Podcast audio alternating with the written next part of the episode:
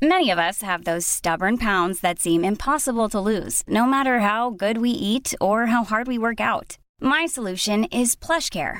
PlushCare is a leading telehealth provider with doctors who are there for you day and night to partner with you in your weight loss journey. They can prescribe F D A-approved weight loss medications like Wegovy and Zepbound for those who qualify. Plus, they accept most insurance plans. To get started, visit plushcare.com slash weight loss. That's plushcare.com slash weight loss. Ever catch yourself eating the same flavorless dinner three days in a row? Dreaming of something better?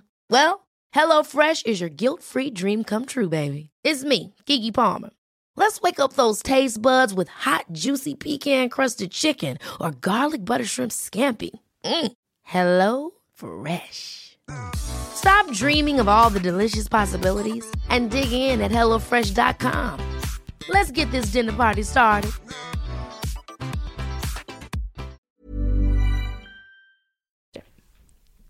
Helena. Eh, Lina. Var du och jag? Ja, nu är det vi. Yeah. Jag känner mig som att jag är back in business. Ja, verkligen. Det tycker jag du gör alldeles rätt till. Mm. Och så avverkar jag nu. Förra veckan var jag och Fanny och nu mm. är det du och jag. Ja. Mm. Känns fint. Det är kul att vi är fler som, som vi är olika konstellationer. Jag tycker ja, det är kul. Det tycker jag med. Mm. Mår du bra? Nej, jag Nej. är förkyld fortfarande. Du är fortfarande förkyld. Mm. Ja. Men, det ger Men barnen mår bra. Ja, barnen mår bra. Det är bra. Hur mår Källan? Jo, men eh, vi mår ganska bra tycker jag. Jag har lite, lite sömn på kontot. Men eh, jag hoppas ta igen det här i påsk. Mm. Eller, nej, dåligt. Den släpps jag efter påsk. Ja. Ta bort den. Jag vill ta bort den. Hur mår Källan? Jo, tack. Eh, hon mår bra. Hon växer och blir stor. Jag är så glad. Ö- nu är hon ju över tre månader. Och jag mm. tycker det är någon form av milstolpe från att de bara blir paket till att de eh, blir människor. Ja, men någonstans. Jo, men när de börjar le lite, det är ja, lite men mer. Så här, vi börjar få in lite rutiner och sådär. Det är ju fantastiskt. Mm. Nu är det, den här perioden är super, super, super mysig tycker ja. jag. Mm. Men lite, lite sömn kanske. Ja, Eller? lite sömn. Och mycket eh, kärlek. Lite sömn, ja. Det är som att jag tankar mig själv med kärlek och tänker att sömnen får, får komma. Du vet ju att det kommer. Ja. Jag är lite för dålig på att sova när hon sover. Jag ja. antar att det här är back to basic. Det borde du ha lärt dig nu vid tredje barnet. Ja, jag kunde ju det med första barnet. barnet. Sen glömde jag bort det med de andra. Mm. Men det är väl också, du har lite mer att göra nu. Alltså, vid ja. tredje barnet är det liksom Precis. rätt mycket som ska donas med. Ja. Morse veck fick jag väcka mina barn efter att jag hade gått upp. Mm. Jag tycker ändå att det känns... Jag, tänk, det jag brukar inte tänka på det så ofta, men i morse tänkte jag på det. Att så här, shit, jag väcker dem nu. Jag mm. väcker dem, inte ja. dem mig. Nej, men det slår mig verkligen vad sömnen är viktig ju. Eh, alltså, ja, men, så här, det är så lätt att säga att ja, man sover så lite som småbarnsförälder generellt. Men alltså, vissa nätter... Vill, hon somnar ungefär sju eh, varje... kväll nu, vilket mm. är ju toppen. Ja, det är ju, det är ju bara det är en milstolpe, liksom, ja, att man gud. får hela kvällen för sig själv. Då, vi lägger alla tre barn vid sju. Eh, och eh, ibland då så sover hon eh, då sover hon ungefär till halv ett, ett och då blir det första amningen och sen så ibland blir det tre, halv fyra och sen så eh, någonstans vid sex. Det är liksom en nor- nor- ja, god morgon. Det är ungefär en normal natt. Ibland mm. så har hon sovit över den här första amningen. Så att då sover hon alltså från sju till halv fyra. Alltså då är man ju alltså. så, då, är man ju, då känns det som att man har sovit en helg. Liksom. Ja, du är en A-bebis, Charlie. Ja. Inte i natt dock. I natt gick vi upp, eller i morse gick vi upp kvart över fem. Då tyckte mm. hon det var dags. Mysigt. Och så somnade hon igen lagom till halv sju och då vaknade de andra två. Så att, bara, nej. Ja. Ja. Så ja, men det är inte sömn vi ska prata om idag. Nej, mm. men ett annat väldigt viktigt ämne. Mm. Mobbing. Mobbning och trakasserier. Och, mm. och jag är så glad att åka till Friends. De ja, är det stora tryggt. idoler och kunskapsbärare mm. på det här, känns det som. Ja, ja, men det känns som att är det någon man ska prata om mobbning med så är det ju Friends. Ja, faktiskt. men verkligen. verkligen. Ja. Och hur, vad har vi för relation till det här ämnet? Ja, hur, hur tänkte du på det? Var, var, var du en av de där klassiska utsatta eller mobbarna när du var liten? Nu är stora samvetsfrågor nu nu. Ja. Men jag tror att jag har nog varit lite på båda sidor. Liksom. Mm. Jag hade en ganska så här, tuff period när jag gick i mellanstadiet. Måste det ha varit låg? Nej, mellanstadiet. Ja, men det var mycket då. Så här, mina föräldrar skilde sig. Jag hade ju jätteelaka lärare. Jag blev ju alltså mobbad av mina lärare. Eller av en av mina lärare. Det är ju helt sjukt. Ja, när man tänker på det så efterhand så är det ju helt absurt. Det var jag och några eh, par barn till. Jag tror det var tre kanske. Vi kunde inte gå kvar. Vi slutade ju allihopa. Pratar ni med era föräldrar om det? Mm. Mm. Och de pratar med lärarna, och, men det, liksom, ja, det funkade ju helt enkelt inte. Mm. Jag vet inte vad det var. Det var något som inte... Gud, ja, men det var helt sjukt.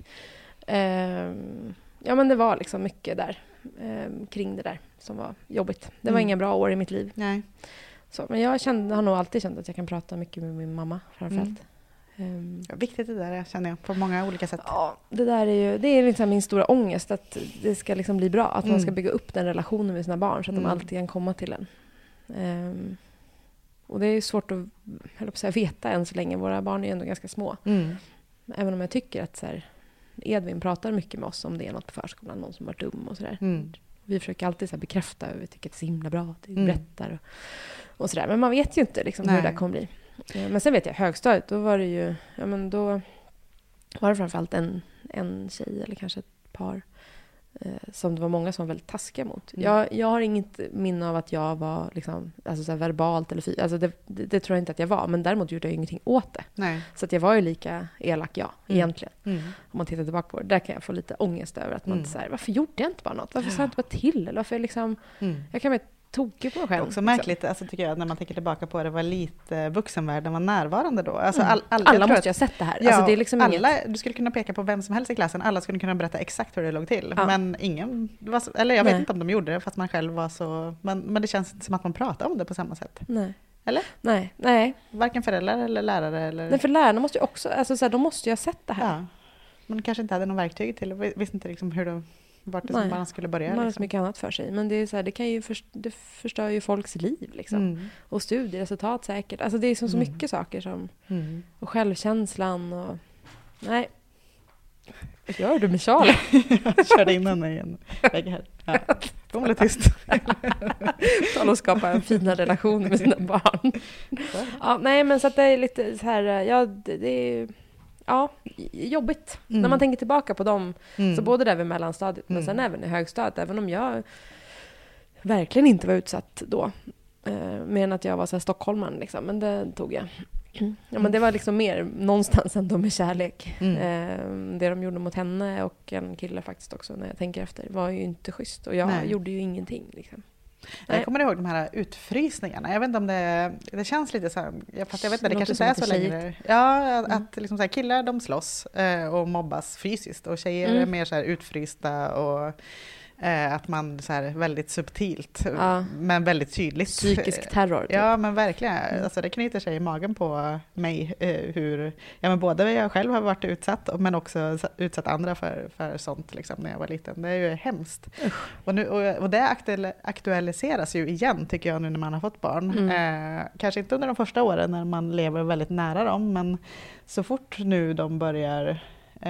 Ja, men komma lite längre upp i förskoleåldern, och man börjar oroa sig för, trivs de, trivs de inte mm. på förskolan, de, har de kompisar? Har de kompisar? Och det är ju, det är ju verkligen den stora eh, rädslan, tycker jag, som förälder, och, och jag kan tänka, jag, tycker, jag sätter ju mer fokus på att skolan ska fixa det där, alltså så här, mm. jag ska välja en bra skola som jobbar bra med de här frågorna, och sen så får det lösa sig, medan jag inser ju att, och det är därför vi ska prata om det här idag, tänker jag, men mm. just vad jag som förälder, det måste ju börja med mig som förälder någonstans. Mm, vi får prata med Åsa om det, hur, ska, hur gör vi då? Liksom? Ja, precis, för nu är det bara som en stor, liksom, okej, okay, men vad ska man prata om då? Eller vad, vad, vad ska man... Mm.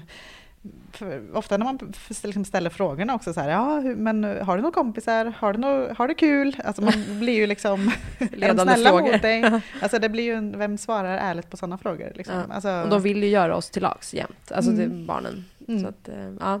Nej, det blir jättebra att få prata lite med Åsa på Friends, ja, känner jag. Och just ur alltså, viktiga frågor, men också jag hoppas att vi verkligen kan tänka på ett, ett föräldraperspektiv på det här. Mm. För jag, jag tänker just vad, vad jag i min roll hemma kan göra. För idag flyter ju liksom så här skolor ihop med aktiviteter och sociala medier, och kompisar leker med varandra efter skolan och allt sånt mm. där. Så att det är också svårt att sortera ut. När har man, som förälder har man väl såklart alltid ansvar, men skolan har väl också ett ansvar, och idrottsledarna är ett annat ansvar. Och... Ja, och hur mycket koll kan vi ha? Liksom? För det känns som att det finns ju, de interagerar ju liksom nästan dygnet, alltså i alla fall när de kommer upp lite i skolåldern, mm. de interagerar dygnet runt nästan mm. med någon. Mm. Det gjorde ju inte vi på samma sätt. Alltså så här, vi gick i skolan och sen kom man hem, och mm.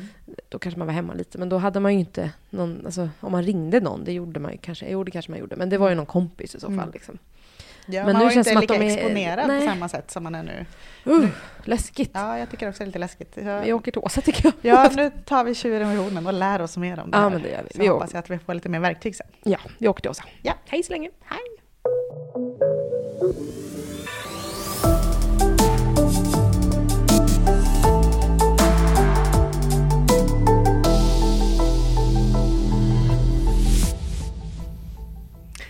Ja, och då sitter vi här med Åsa Gustafsson på Friends. Mm. Hej! Hej! Hej.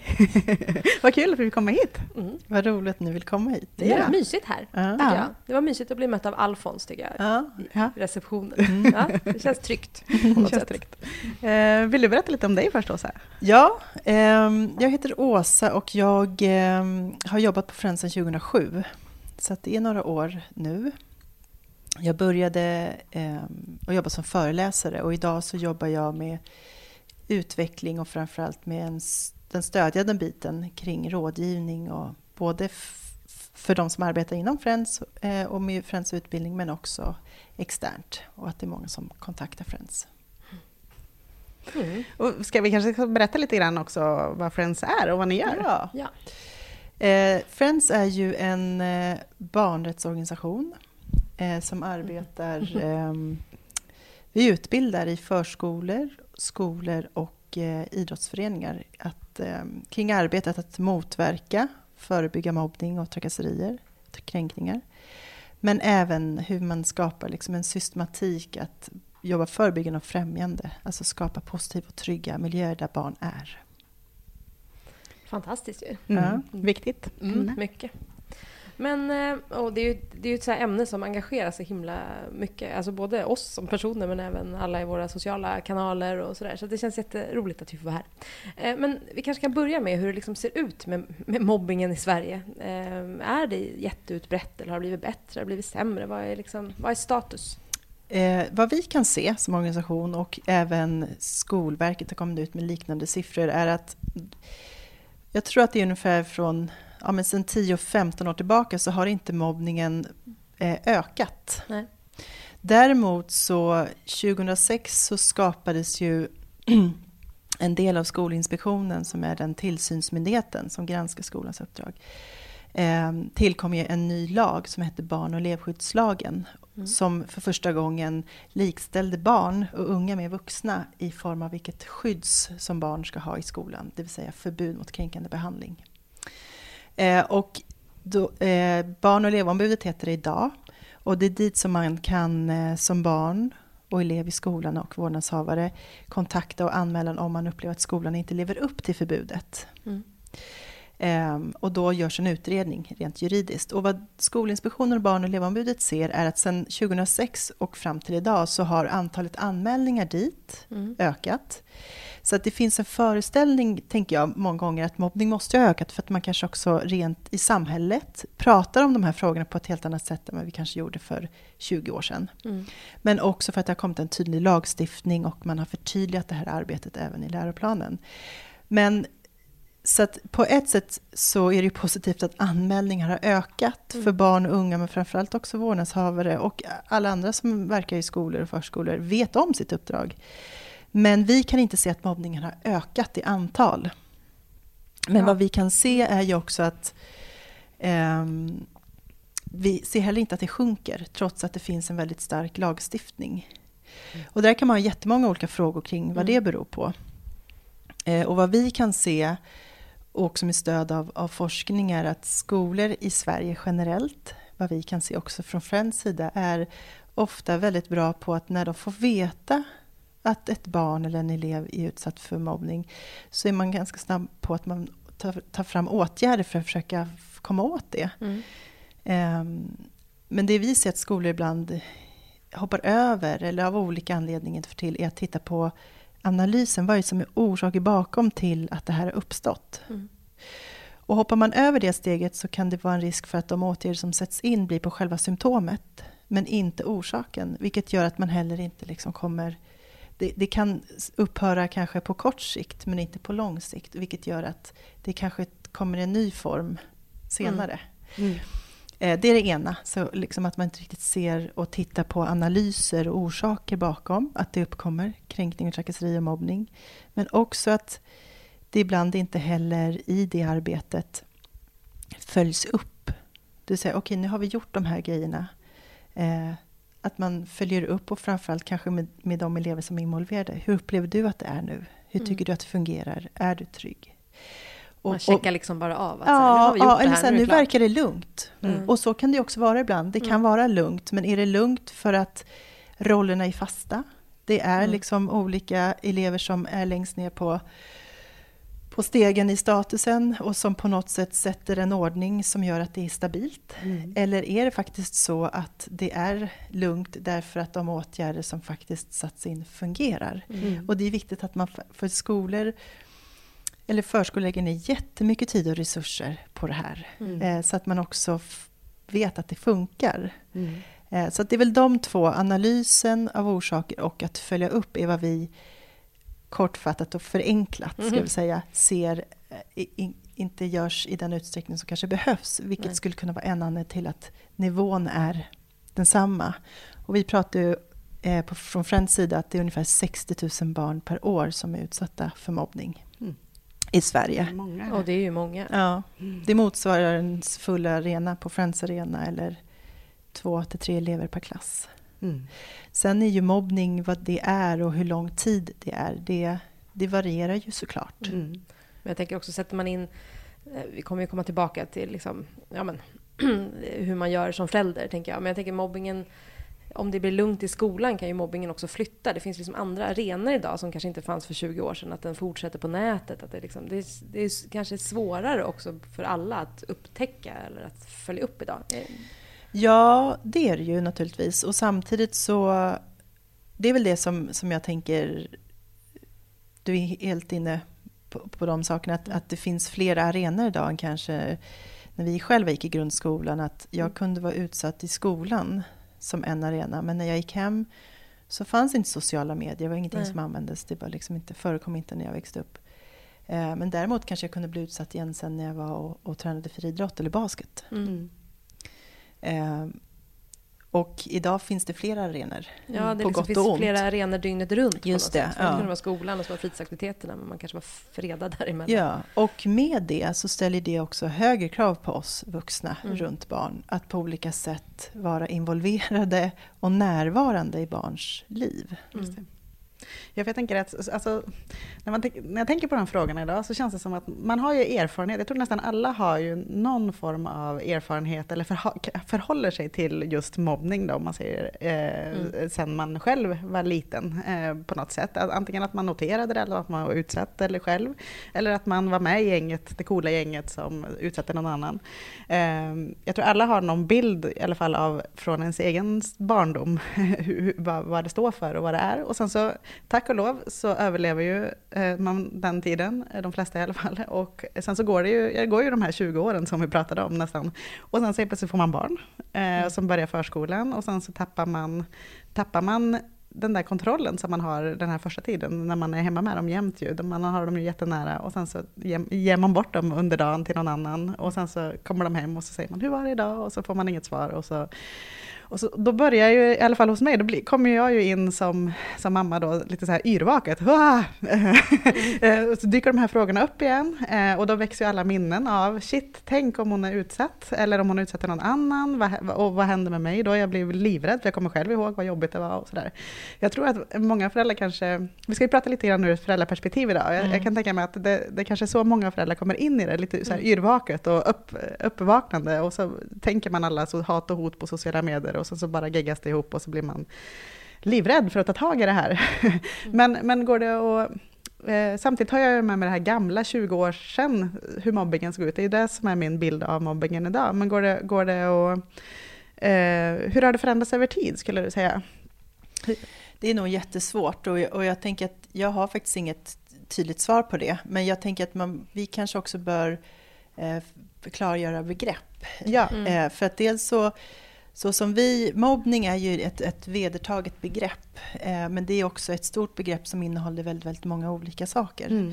Eh, och vi, eh, eller f- hur vi på Friends ser och använder, eh, försöker förstå begreppet mobbning är ju att det innefattar en systematik av, av olika kränkningar som, som en själv är utsatt för. Mm. Och när vi eh, möter barn och unga och fråga just de här frågorna, så definitionen av en kränkning som vi pratar med barn och unga om, det är ju att om någon gör eller säger eller utsätter dig för någonting som gör dig ledsen, sårad, och känslan av att vara mindre värd är liksom vår definition av, av en kränkning. Mm.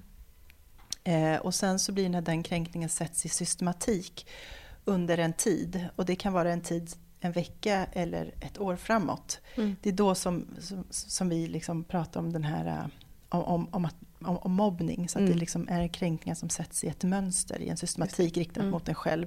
Men vi kan vara väldigt många som utsätter någon för det här. Men sammantaget så är det riktat mot en själv. Mm.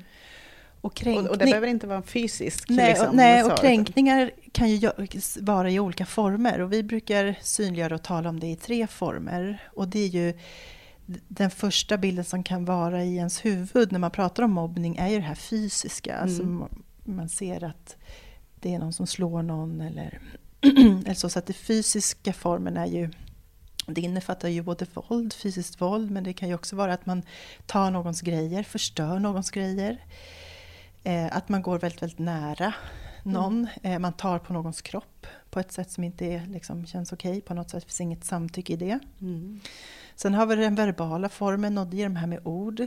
Alltså att jag kallar någon för kränkande ord, öknamn. Eh, det kan vara hot, det kan vara att man sprider rykten. Eh, förlöjligande. Eh, och sen så har vi den sista formen som är kanske den absolut svåraste att i omgivning och framförallt också för vuxna i att förstå barns relationsarbeten som pågår hela, hela tiden är ju den, den tysta formen som vi mm. pratar om, eller den här psykosociala eh, som handlar om uteslutning. Mm. Eh, det handlar om exkludering, det handlar om miner, suckar, ett kroppsspråk som vi skulle jag vilja säga rikta blicken mot oss själva i vårt vuxenskap är väldigt mm. bra på. Mm. Som vi också omedvetet många gånger, eller om jag utgår från mig själv, kan signalera. Eh, som alla i min omgivning snappar upp väldigt lätt. Och det här är så otroligt svårt att ta på. Mm. Och det... Um, det gäller att vara väldigt närvarande som pedagog och som personal på ja, en skola och som förälder ja, och jag tänker i vi, liksom relationer att ja, se det. Och jag tänker att vi vuxna har nog också väldigt, väldigt mycket erfarenhet av det också i vår vardag mm. där vi befinner oss mm. i hur vi på olika sätt värderar varandra liksom i våra kroppsspråk eller miner eh, på ett sätt som också signalerar vad som är okej eller inte mm. till exempel eller vad som ja.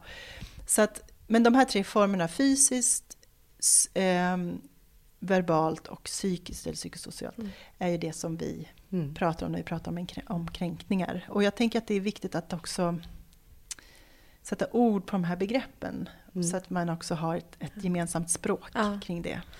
Men om man nu är den här yrvakna föräldern eh, som har barn i förskoleålder eller ja, närmar sig skolan eller går i skolan, hur ska man liksom börja den här diskussionen med sina barn? Hur pratar man med sitt barn om såna saker? Ehm... Ja, för att liksom förebygga både att de ska bli utsatta eller om de blir utsatta att de ska berätta. Det handlar kanske snarare om relationen men också att de inte ska utsätta någon annan. Ja, jag tänker att det handlar om, om det här vardagliga mm. samtal, vad man har byggt upp från början. För det första så är det inte jag en person som kan utbilda i föräldraskap men vad vi ser... Mm, nu ser du receptet här på hur vi ska säga. Ja. Jag vill ha en checklist. Men jag tänker vad... Um... När vi frågar barn och unga, både erfarenhetsmässigt när de är på arenan i skolan till exempel, eller i, inom idrottsföreningar, eller när det handlar om nätet till exempel som en annan mm. arena. När vi frågar, och det är i alla åldrar ska jag säga, så vill också barn och unga att vuxna ska vara närvarande på olika mm. sätt. Och jag tänker den närvaron och den, det relationsskapandet byggs ju på redan från första början i ens föräldraskap med ens barn. Eh, och vad jag sätter för värdegrund, vad jag ger eh, jag och min partner eller de, de vuxna som är runt omkring ett barn redan från början på olika sätt. Eh, och eh, jag tänker i det bästa världen så ska ju vuxna på olika sätt runt barn vara medveten och närvarande i barns alla utvecklingsdelar i mm. ett liv mm. eller faser eller liksom det handlar inte bara om när man börjar förskolan eller går över till skolan sen i det av liksom det är nya delar i ens liv som för en själv som förälder kan vara svåra för att jag vet inte hur det ser ut mm. och där tänker jag att det ligger ett oerhört ansvar för oss föräldrar att, att faktiskt eh, skapa den relationen med barnens pedagoger eller förskola hur jobbar ni med de här frågorna? Jag har de här funderingarna. Hur ser ni att mm. mitt barn agerar eller interagerar eller skapar för typ av relationer? Eh, och, och samma sak när, när barnet sen går över till, till skolan. Eh, därför att hellre ställa de här frågorna eh, och skapa relationerna från början än att gå och ha de funderingar i sitt huvud, för att det blir sällan någonting konstruktivt av det. Utan ta den kontakten, ställ de här frågorna eh, och skapa den relationen till de andra vuxna i sin profession som är nära barnet när den är i förskolan eller, förskolan, mm. eller i skolan. Mm. Vilka liksom krav inom stationstecken kanske man ska säga, kan man liksom ställa på sin skola? Vad, vad, vad ska skolan ha förberett, eller vad, vad ska det finnas för liksom planer i skolan för att det ska kännas... som en bra grund i alla fall. Ja, alltså att arbeta främjande, att skapa positiva klimat som stärker barns rättigheter. Alla mm. barns rättigheter, inte några barn utan alla barn mm. som är kopplat till barnkonventionen, som är kopplat till mänskliga rättigheter. Att arbeta upptäckande, att försöka identifiera miljöer som kan både vara fysisk, social och pedagogiskt för elever i skolan är någonting som skolan ska göra mm. i sitt uppdrag. Det är inte, det är inte en, det är inte en guldkant. Liksom, nej. Nej. Mm. Och det står inskrivet i skollagen, det står inskrivet i diskrimineringslagen och det står, och det står också tydligt i skolans läroplaner. Mm. Då kan man och, efterfråga i alla fall. Okej, okay, men hur jobbar ni med det här? Ja, alltså, och jag nyfiken, tänk, ja jag inte, dels liksom. Det. Och sen så tycker jag ni ställde så klok fråga inför att ni skulle komma och träffa mig idag. Så var det också så här, eh, men hur ska vi föräldrar... Eller så man pratar väldigt, väldigt mycket om att, att skolan ska ha de här kraven. Men vad finns det för oss då som föräldrar? Mm. Och jag tänker att det är en viktig fråga att ställa sig. Så här, hur är jag som förälder i mitt föräldraskap? Hur är jag med och bidrar till en positiv klimat och en positiv stämning för mina barn och i den barngruppen som mitt barn är i? Därför vi är medskapare. Vi är med barnen varje dag i förskolan och skolan. Eh, och det sätter också en del av en värdegrund som barnen har med sig in. Så att förutom att det finns en tydligt uppdrag från skolans sida, så tänker jag också att vi föräldrar behöver också vara med, ställa frågor, men framförallt fråga hur kan vi vara med och samverka? Mm. Därför det vet vi är det som är bra för, för det enskilda barnet. Mm. Mm. Bra. Men alltså, jag, jag, jag, okej, en sak att när man har upptäckt det och att man faktiskt gör någonting. Men min stora rädsla, det är nog att, att, att det aldrig blir upptäckt, så att säga. Eh, att, att, att inte barn berättar. Eh, vet ni någonting, hur, hur vanligt är det att, att eh, barn berättar? Eller? Nej, men vi vet att barn inte berättar mm. eh, många gånger. Och det är ju för att, eller vi vet, ska jag säga, men det är vanligt att barn inte gör det med detsamma. Därför mm. barn vill heller inte göra sin omgivning oroliga, besvikna, ledsna. Eh, och att det, när det handlar om utsatthet, när det handlar om ofrivillig ensamhet eller när det handlar om att vara utsatt på olika sätt, är ju också enormt mycket skam och skuld i det mm. hos den enskilda individen och också för barn eh, på olika sätt. Så att barn gör ju det här för att skydda sina, sina närmsta. Mm. Och det är väl här jag tänker återigen, finns det en, en etablerad relation där man, där man liksom har kontinuitet, där jag som vuxen, och jag tänker inte bara vi som är föräldrar utan vuxna som är runt barn. Mm. Om jag också inför barn visar att jag vet, jag känner till din vardag. Mm. Oavsett om det är i skolan, jag vet hur korridoren ser ut, jag vet hur skolgården ser ut, jag vet vilket klassrum du sitter i, vilka andra klasskompisar du har. Eller jag vet var du hänger på nätet, jag vet vilka spel du vill spela och vilka mm. eh, sociala forum som du hänger i. Eller jag vet vad du liksom gör på fritiden i, i, i någon idrottsklubb. Ju mer jag också visar att jag känner till din vardag, desto lägre tror jag också tröskeln är för barn att faktiskt berätta när saker och ting börjar skava på olika sätt. Mm. Eh, så att, så det, det är ju det är väldigt uttjatat. Men jag tänker att det är så otroligt viktigt att den här tilliten och, och relationen i vardagen är väldigt, väldigt viktig. Och återigen så ställer det också krav på, våra, på oss vuxna runt barnen att vara där. Att vara nyfiken. Att sitta med när man tittar på film. Eh, att våga sig an att prata om frågor som inte är så himla enkla.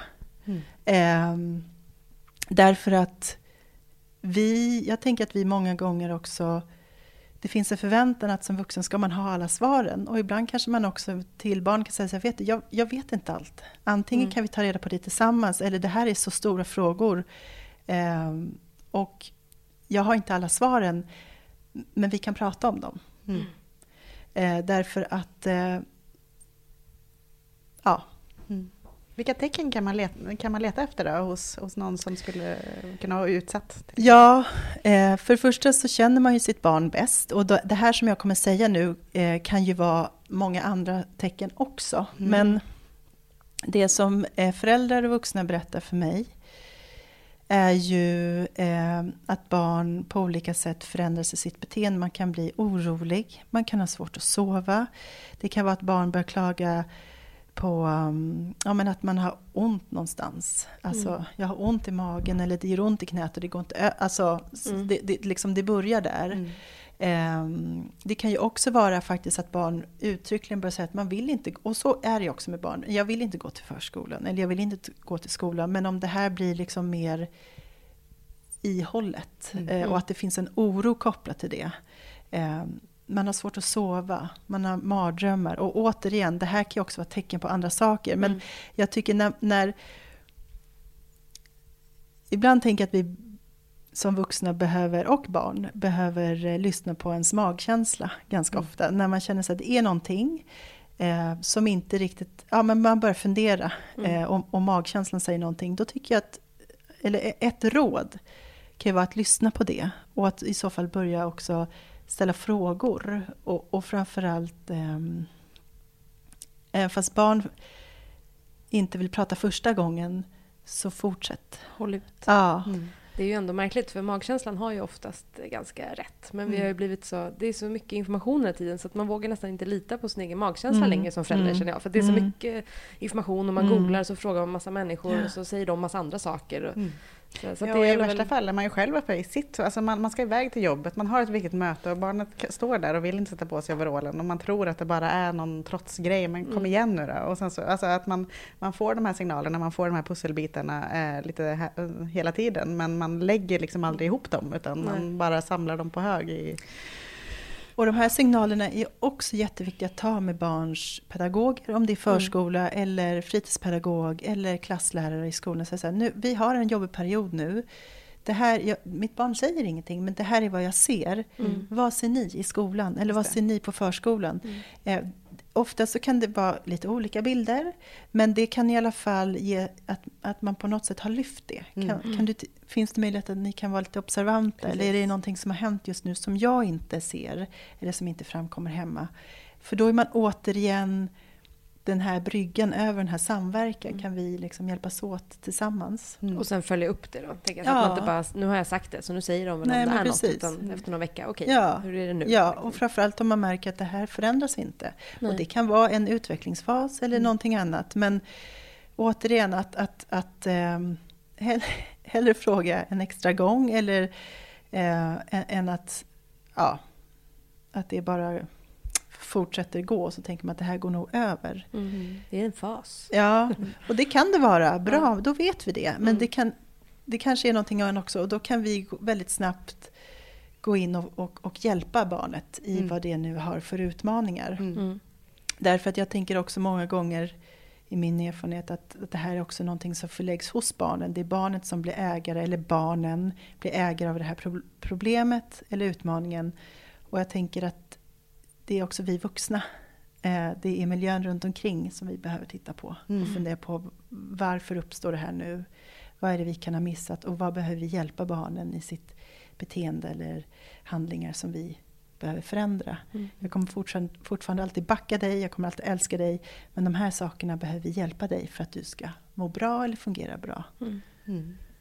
Om man, en annan grej som kan vara full med skam, det är om man har ett barn som, man, som visar tendenser på att vara utåtagerande eller att vara dominant, eller ja, men som man kanske kan vara lite rädd för skulle kunna mobba andra, eller man kanske har, känner att shit, det här kanske, det, det, är, inte, det är också som förälder väldigt skamfyllt tror jag, att, att, att vara förälder till ett sånt barn. Hur, vad kan man tänka där? Nej, men återigen tycker jag att det är så himla viktigt att skilja på person mm. och på handlingar. Och det är väl just, precis som vi var inne på tidigare, att, att väldigt tidigt eh, identifiera det och så här, hjälpa till i de situationerna. På vilket sätt eh, kan vi bädda för att det inte hamnar där? Eller att, att inte hjälpa barnet när man uppmärksammar det. Då kommer det inte hjälpa barnet om fem sex år. Om, mm. om det är hela tiden ett barn som själv ska sätta dagordningen och ska ha sin vilja fram. För det är många personlighetstyper som, som har det behovet. Men det kommer inte hjälpa ett barn när den är fem år om man inte eh, jobbar med det då sen när den blir tio eller femton. Liksom. Nej. Så att jag tänker också att, att där handlar det också om att vi vuxna behöver ta det ansvaret. Um, och att det handlar inte om att det är människan som det är fel på, utan det kan vara ja, men handlingar eller förhållningssätt eller en vana. Eh, och och de, det är utmaningar som vi behöver hjälpas åt. Och ju fler vi är som uppmärksammar det och som kan eh, ja, men på olika sätt utmana det, eh, tror jag hjälper barn, mm. barnet. Liksom. Mm. Eh, och jag tror också att det är väldigt vanligt att vi har en bild av att antingen är man bara utsatt eller så utsätter man. Och jag tror att det är inte alltid sådana fasta roller Nej. i livet, utan vi har olika relationer, vi har olika roller i vilka sammanhang vi befinner oss i. Och det tycker jag vi bör ha med oss. Mm. Sen tyvärr är det många gånger att ett visst beteende kan trigga igång att det alltid är det som uppmärksammas. Mm. Och jag är ett barn som bara får höra och bli sedd som den som gör någonting elakt, den som misslyckas. Det är klart att det blir någonting som till slut kan internalisera i min kropp. Så att jag är den. Mm. Det är inte något jag gör. Eh, nej, något jag utan är. jag får aldrig mm. höra eh, att jag också har gjort de här sakerna. Men jag är kanske också en, ett barn som hjälper ett annat barn på med skorna. Mm. Eller som kanske står upp för när det är orättvist. Mm. Och, och faktiskt berättar det. Det gör ju också att jag får en roll i en grupp och att jag bara blir den mm. som, som är stökig och som sätter igång. Och vad gör det med ett barn, ett barns självbild och ett barns identitet? Mm. Och där är det vi vuxna som måste gå in och bryta det. Mm. Ja, men det lever ju kvar också, tänker jag. Har man blivit satt som en person som är på ett visst sätt redan som barn? Det kan jag tänka mig i alla fall, att det hänger ju med. Och då blir det svårare och svårare att bryta desto äldre man blir, antar jag. Svårare att lära gamla hundar att sitta. Ja, och jag kan tänka också att det är ju så lätt att bara straffa den personen. Att man bara ser handlingarna. Alltså så här, att man aldrig går in och jobbar med t- t- nyfikenhet, tar reda på orsakerna. Varför är det så här? Mm. Utan att det snarare bara blir, men sluta nu. Låt inte så där. Låt henne vara med nu. Att, att man hela tiden bara quickfixar det här beteendet liksom hela tiden. Mm. Ja, och sen när man pratar förskola och skolan och dess uppdrag, så har ju också barnsynen förändrats. Mm. Alltså vi... Historiskt sett så har vi haft en barnsyn där det har varit viktigt att i utveckling identifiera de bristerna eller tillkortakommanden för att förändra det. Men idag finns det ett annat förhållningssätt där det handlar väldigt mycket om det salutogena. Vad är det som är friskt, vad är det som är positivt och hur ska vi stärka det? Mm. Eh, så att, så att, eh, och där tänker jag att många gånger också blicka över till exempel hur förskolor arbetar mm. eh, och, och eh, har den blicken på andra delar också. Mm. Eh, som inte bara rör förskolan och förskolepedagogik exempelvis. Um, ja, ibland måste man liksom vända på perspektiven. Mm. Ja, men otroligt intressant. Mm. Eh, men om man, jag tänker, eh, om vi går in på lite läsningsfokus. Mm. eh, jag, jag tänker bara på så här, vardagssammanhang. Man, man, har sin, man har sitt barn hemma eh, och så leker de. De kanske är fyra stycken som leker i rummet. Och sen så hör man, eller man noterar då som förälder att oj, då, här, här, här, här händer det någonting. Liksom. Har du några så här konkreta saker som man skulle kunna göra eller som man skulle kunna prata om? Antingen ska man gå in direkt och göra något eller ska man prata efteråt? Eller? Hur... Det där beror ju såklart på vad det är för någonting. Ja. Men jag tänker också att vi vuxna kanske ibland också eh, ska vara med barnen när de leker. Mm. Eh, inte kanske alltid styra, nu ska vi leka den här leken. Men att vara närvarande i rummet för att också hjälpa barn när man ser att det antingen blir en jargong. Eller att alla inte har samma roller eller har möjlighet att vara med och påverka leken. Eller att det alltid blir fasta roller där jag ska vara den här och den här och den här. Ja, det finns ju en oändlig uppsjö av situationer mm. som man på olika sätt skulle kunna tolka som att det inte är så, så konstruktivt. Men jag tänker att vi har pratat mycket om att vara en närvarande vuxen. Och jag tänker att det är också att vara med barn i lek. För, för min erfarenhet är att, att, att vara en vuxen i leken, det blir ibland som att att de tittar på mig som att kan, kan du också vara med och leka? Och det säger jag också, och nu tog jag mig själv som exempel, men jag tänker att, att många gånger så kan vi också vuxna så här, vad bra att de leker, då kan jag, då kan jag göra mitt här bakom. Och det är klart att vi också behöver ha egen tid, men vet vi om och framför, att, att barn på olika sätt har utmaningar i relationsarbete med varandra, ja men då kanske vi också behöver vara med. Mm. Vi har gjort en podd om lek faktiskt. Ja, vad spännande. Mm. Förra veckan. Ja, vad spännande. Mm. Eh, nu kanske jag sa någonting som, som var i motsats nej, av det ni pratade om där. Nej. Budskapet var lek mer. Ja, verkligen.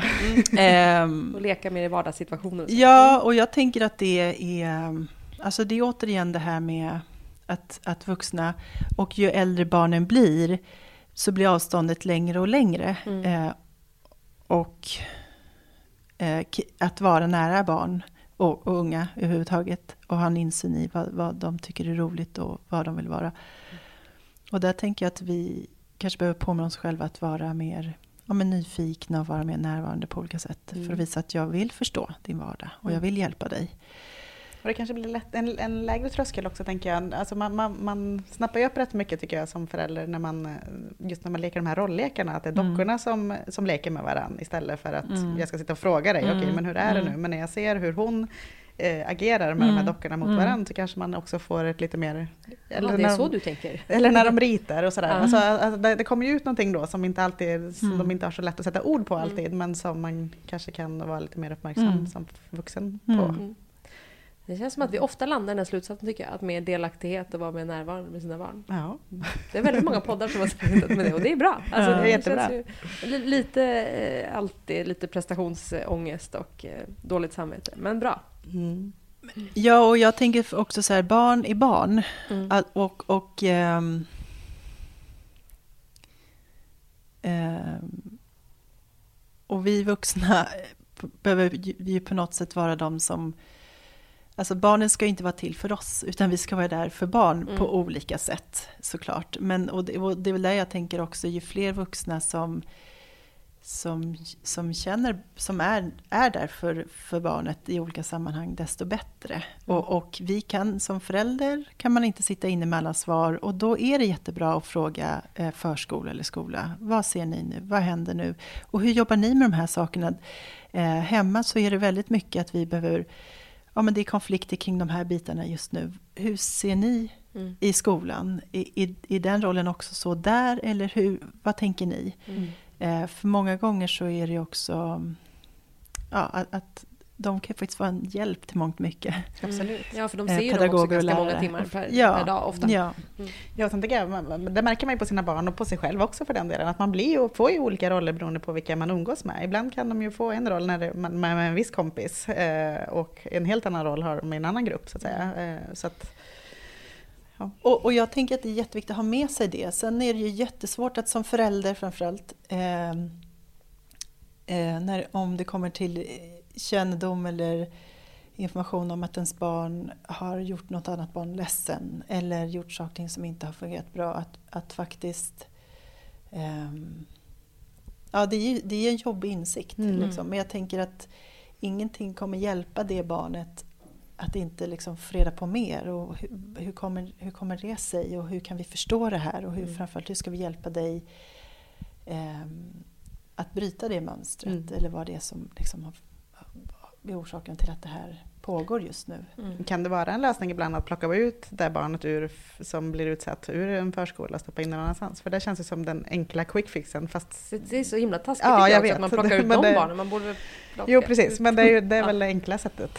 Någonstans. Ja. Då flyttar vi, då byter vi förskola. Liksom. Det funkade inte här. Um, alltså vi på Friends får ju den frågan, eller den, den, den förekommer ju och dyker upp på olika sätt när man pratar om när det är i, i akuta mm. lägen och, och, och vår ståndpunkt är ju att, att oavsett barn som på olika sätt inte kan gå kvar är ju ett misslyckande och misslyckande är ju återigen i, i för, för vuxna som är runt omkring som på olika, av olika anledningar inte har lyckats bryta mm. Mm. utanförskapet eller utsattheten så. Mm. Eh, och vad vi kan se också är ju att även fast, och det vet ju vi att när en, ett barn tillkommer eller försvinner av olika anledningar, man flyttar eller man byter, ja, vad det nu kan vara, så blir ju liksom dynamiken något annat. Och finns det en struktur, en kultur, ett klimat från början som är dysfunktionellt, så kommer troligtvis det mönstret vara kvar även fast mm. någon plockas bort eller försvinner eller byter klass eller, eller barn eller grupp i en förskola. Så att arbetet kvarstår ju. Mm. Och då är det återigen viktigt att ta reda på vad är det vi har brustit i vårt uppdrag. Mm. Som gör att det här fortgår. Precis. Mm. Akut lösning men inte en långsiktig ja, jag tänker, lösning. Om man, om man väl upptäcker att, att äh, mitt barn har, är utsatt eller har problem, äh, då kanske de är, man är mitt uppe i det. Äh, då, då hjälper inte de här fina liksom, förebyggande åtgärderna som skolan pres- presenterar i en plan. Utan då gäller det ju att, att nu behöver vi göra någonting här och nu. Liksom. Men, men även där ska skolan äh, kunna hjälpa till med dem. Ja, och det, är ju, det gör ju skolan. Skolan mm. när, när det kommer till kännedom eller att det finns en misstanke att ett barn eller ett elev på olika sätt är utsatt. Då har skolan ett en utredning och förskolan en utredningsplikt. Att man måste ta reda på liksom, vad händer eller vad är det som gör att vi har misstanke om att ett barn är utsatt. Och man, ska ju, och man har en handledningsplikt. Det vill säga man ska ta fram åtgärder som ser till att att barnet inte blir utsatt igen. Eh, och, och det ska vi göra tills det tar slut. Och vi ska sätta in åtgärder på kort sikt. Och vi ska ta fram åtgärder som på lång sikt eh, har ett tydligt eh, mål. Att det här som har uppkommit inte får uppkomma igen. Mm. Mm. Så, så att det är ju inte så, tänker jag, att från något håll. I min erfarenhet under de åren jag har jobbat här. Att det första... Den första lösningen har varit att, att lyfta ut ett barn. Nej. Utan det har ju faktiskt varit idoget att faktiskt komma till bukt med det här. Mm. F- för att det är väldigt... Um, kunskapen i förskolor och skolor kring dess uppdrag är ju, är ju väldigt tydligt. Och det vet ju alla. Mm. Mm. Um, mm. Är, det van, är det fortfarande så att det, det är vanligast? Om man lyfter bort någon då i något akut skede. Är det de som blir utsatta eller är det de som utsätter?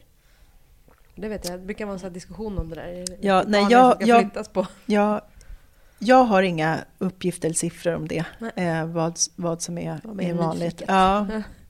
eh, jag kan tyvärr inte svara på det. Ska vi säga någonting om sociala medier också? Som av, mm. avslutning. Ja, för, det, för det är ju så. Alltså när man själv var liten då, då var ju kontaktytorna var ju betydligt färre än vad de är nu. Nu känns det som att nu kan man ju umgås vare sig man vill eller inte med varandra mm. dygnet runt nästan.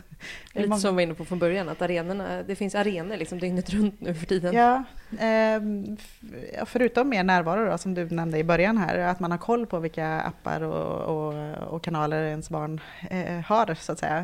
Eh. Och när jag pratar om koll så menar jag inte att vi ska övervaka. Nej. Utan det handlar ju snarare om att jag sitter inte här och säger också att du som förälder ska vara expert på alla spel som ditt barn spelar.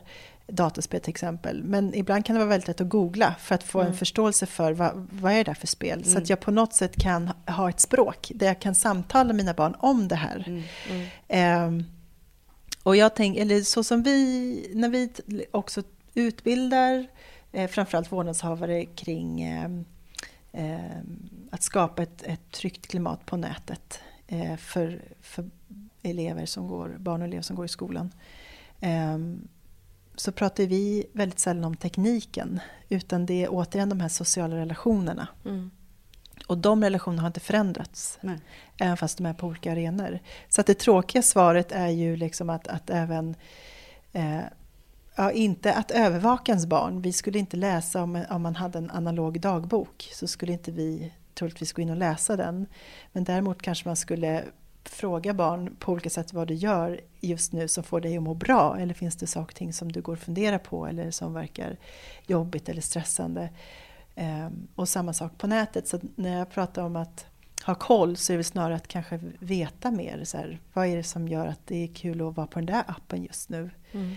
Ehm, och, och min erfarenhet också i samtal med elever ute på skolor eh, att spela lite dum. Mm. För då, det är också en öppning att barn får visa mig. Kan inte du visa mig de här delarna? Vad är det som är kul med det här? Mm.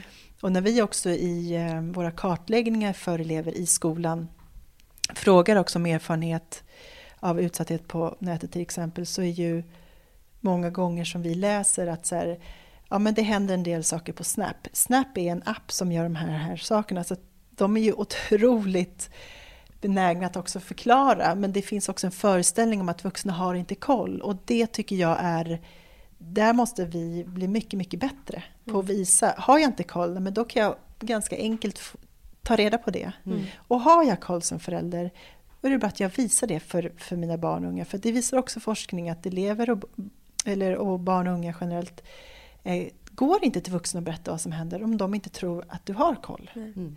Eller, att, ja, eller att det finns, det kan finnas en tanke att barn och unga vill inte berätta för att de tror att om jag berättar för mina föräldrar att jag får höra en massa kränkande ord på, på Insta, ja, men då kanske jag, då kanske de förbjuder mig, då kanske jag liksom mm. eh, får, ja, får, får någon typ av förbud, och det och, och Och, och nätet kan ju vara en av många arenor där faktiskt en stor del av umgänget äger rum. Så det blir också av att stänga av från, från mm. sociala relationer. Så att det är, oftast så vill ju vi ha det ena eller andra. Eller liksom quick fix. Och så ser ju inte livet ut, varken för oss eller för barn och unga. Um, och när det handlar om med nätet så tänker jag också att det är jätte, jätteviktigt att börja med sig själv. Återigen, så här, hur, hur är jag i mitt användare på nätet? Frågar jag mina barn om det är okej att jag lägger ut bilder på dem på, mi, på mina forum mm. eller på Facebook eller Insta? Eh, hur kommenterar jag? Hur likar jag? Vad är det jag delar? Hur är jag källkritisk? Vad är det jag liksom skickar vidare? Därför att vi är förebilder, och det är vi som också lär våra barn och unga hur vi förhåller oss till det informationsflödet som är runt omkring oss. Mm. Eh, och jag tänker i det där vi lever idag, så är ju också källkritik och information, hur vi sorterar, hur vi frågar och är kritiska, en jätte, jätteviktig del. Och ju tidigare vi börjar i dialog hemma med våra barn, desto bättre. Mm. Och där har ju eh, Medierådet jättebra information. Eh, No hate finns, alltså det finns ju jättebra delar för oss vuxna. Vi behöver inte jobba i skolan för att bli bra vuxna, liksom, mm. utan att vi behöver också få till oss kunskap om det här. Mm. Och om man upp, tänk, eller upptäcker någonting på, liksom, på den privata, så att säga, när de inte är i skolan utan snarare bland vänner eller så där, är, då känner jag ju direkt, då är det ju kontakta föräldrarna, alltså det andra barnets föräldrar. Är det liksom en, en bra ja, men det, start? Jo, men det, och sen beror det på vad man har för relationer till kompisarna och, och kompisarnas föräldrar, men det är väl en jättebra dialog. Så här, jag har, det här uppkom, eller det här har mitt barn berättat, vad Har, har, har ni märkt någonting, eller har ni hört? Och mm. är det skolrelaterat så rekommenderar vi alltid faktiskt att gå via skolan. Därför det kan vara så, även fast våra intentioner är de allra bästa, att det blir så här, fast mitt barn skulle aldrig göra det här, men jag har också fått höra att ditt barn har sagt det här. Och så blir det helt plötsligt att vi inte lyssnar på varandra, mm. vi är inte lösningsfokuserade. Och jag förstår att man alltid kommer sätta sitt barn i första rummet. Ja, det, liksom, det, det kan jag verkligen förstå, men jag tänker också att vi behöver också visa, om inte vi lyckas ha en konstruktiv dialog, vi vuxna, då, då kommer barnen inte heller att ha det. Nej. Nej. Det kommer inte hjälpa våra barn, och så kommer vi hamna i någon slags vanmakt eller frustration, och då, då blir det tufft. Då blir det tufft, ja. Mm. Vi ska försöka avsluta det här nu, eh, och vi försöker alltid så här sammanfatta det vi har pratat om. Mm. Eh, så jag tänker, om du ska försöka mm. sammanfatta det vi har pratat om i liksom tre eller ett par punkter, vad är liksom det viktigaste som man ska ta med sig från det här samtalet? Um, att som förälder och som vuxen sitter vi inte alltid inne på alla svar. Mm. Eh, fråga, prata. Och handlar det om eh, att man har frågor och tankar kring hur ens barn är i, i förskolan eller skolan, så prata med de pedagogerna. Prata med lärare och fritidspedagoger. De, eh, och, och den samverkan är jätteviktig. Mm. Eh, Två är att jag tror att vi vuxna i samtal med barn generellt eh, behöver öva oss på att lyssna. Eh, vi är så benägna att, att direkt lösa. Och för många gånger så kan barn bara vilja berätta först.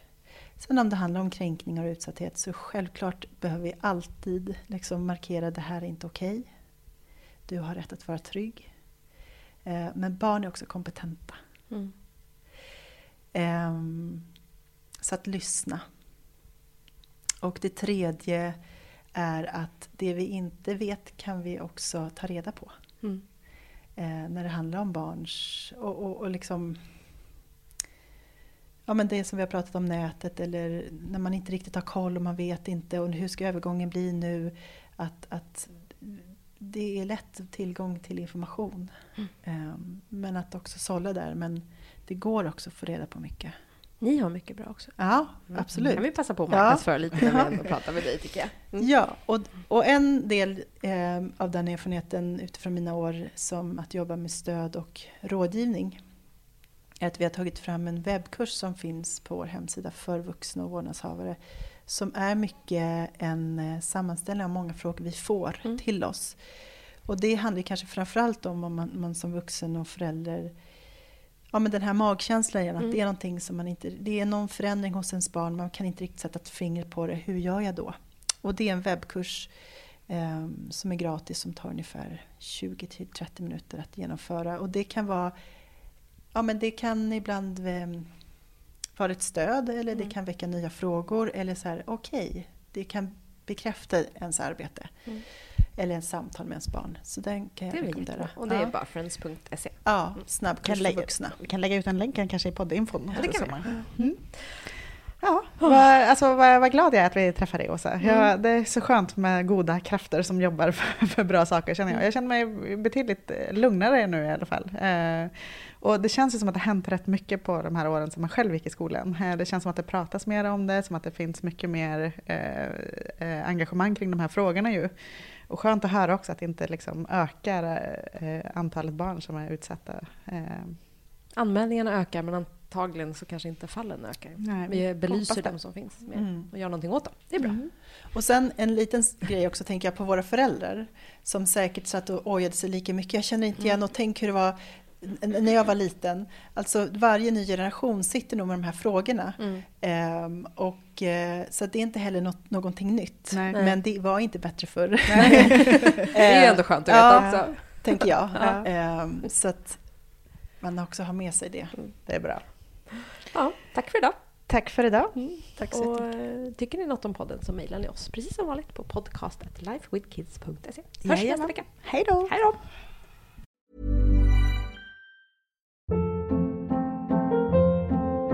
Hold up. What was that? Boring. No flavor. That was as bad as those leftovers you ate all week. Keke Palmer here. And it's time to say hello to something fresh and guilt-free. HelloFresh. Jazz up dinner with pecan-crusted chicken or garlic butter shrimp scampi. Now that's music to my mouth. HelloFresh. Let's get this dinner party started. Discover all the delicious possibilities at hello fresh dot com.